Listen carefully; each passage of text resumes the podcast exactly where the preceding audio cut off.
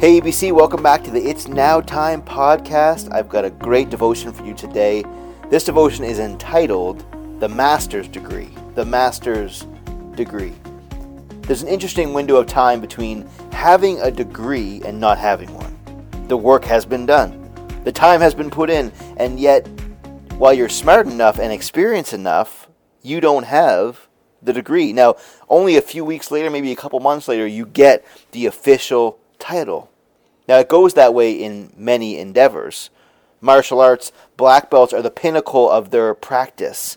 One day you don't have the title, and one day later you do. What takes place in that window of time? Well, in that window of time, the only change is that the governing authority verbalize and documents that you have indeed done the work, you are deserving of the degree, the black belt, or whatever title you have accomplished. I want you to shift your focus to Peter for a minute. Here, he's a simple fisherman with a bad case of impulsiveness.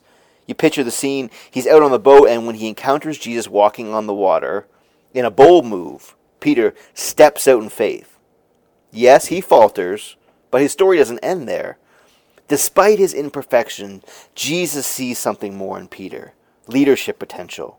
Jesus sees enough in Peter to boldly proclaim, You are Peter and on this rock I will build my church.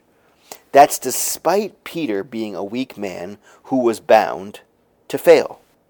His calling wasn't about being perfect, it was about embracing vulnerability and learning from his mistakes. He didn't need perfection, just the affirmation of Jesus. Let me say that again. He didn't need perfection, just the affirmation of Jesus. In the window between not having the degree and achieving the degree, we receive affirmation from whatever university or coach you have studied under. This student has worked hard, they know what they need to know for us to affirm they are ready. We even recognize some universities and some coaches as having a higher level of affirmation. Degrees from Harvard outweigh degrees from Joe Smith School or small business. The teachers and tests have been proven. In the same way, affirmation from God is the greatest affirmation you could ever receive for your calling.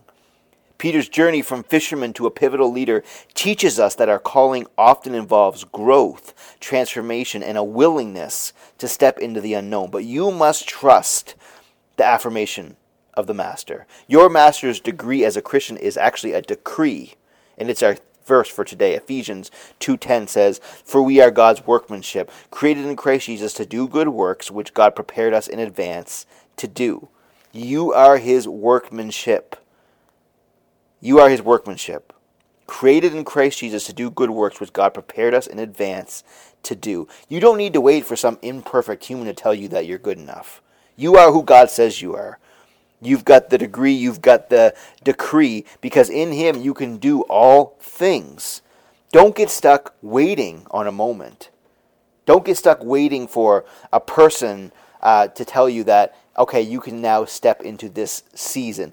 God is calling you specifically and saying, I've given you all that you need to take the now step. The door is open. I'm calling you today, and I'm all you need as we learned with the children of Israel as they were walking towards facing the giants.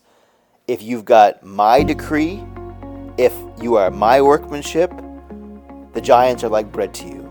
Take the step. You've got the Master's decree, and He is with you today. And with His decree, all things are possible. And so uh, I just pray that as you take your step today, that God goes with you. And I look forward to seeing you back here tomorrow. God bless.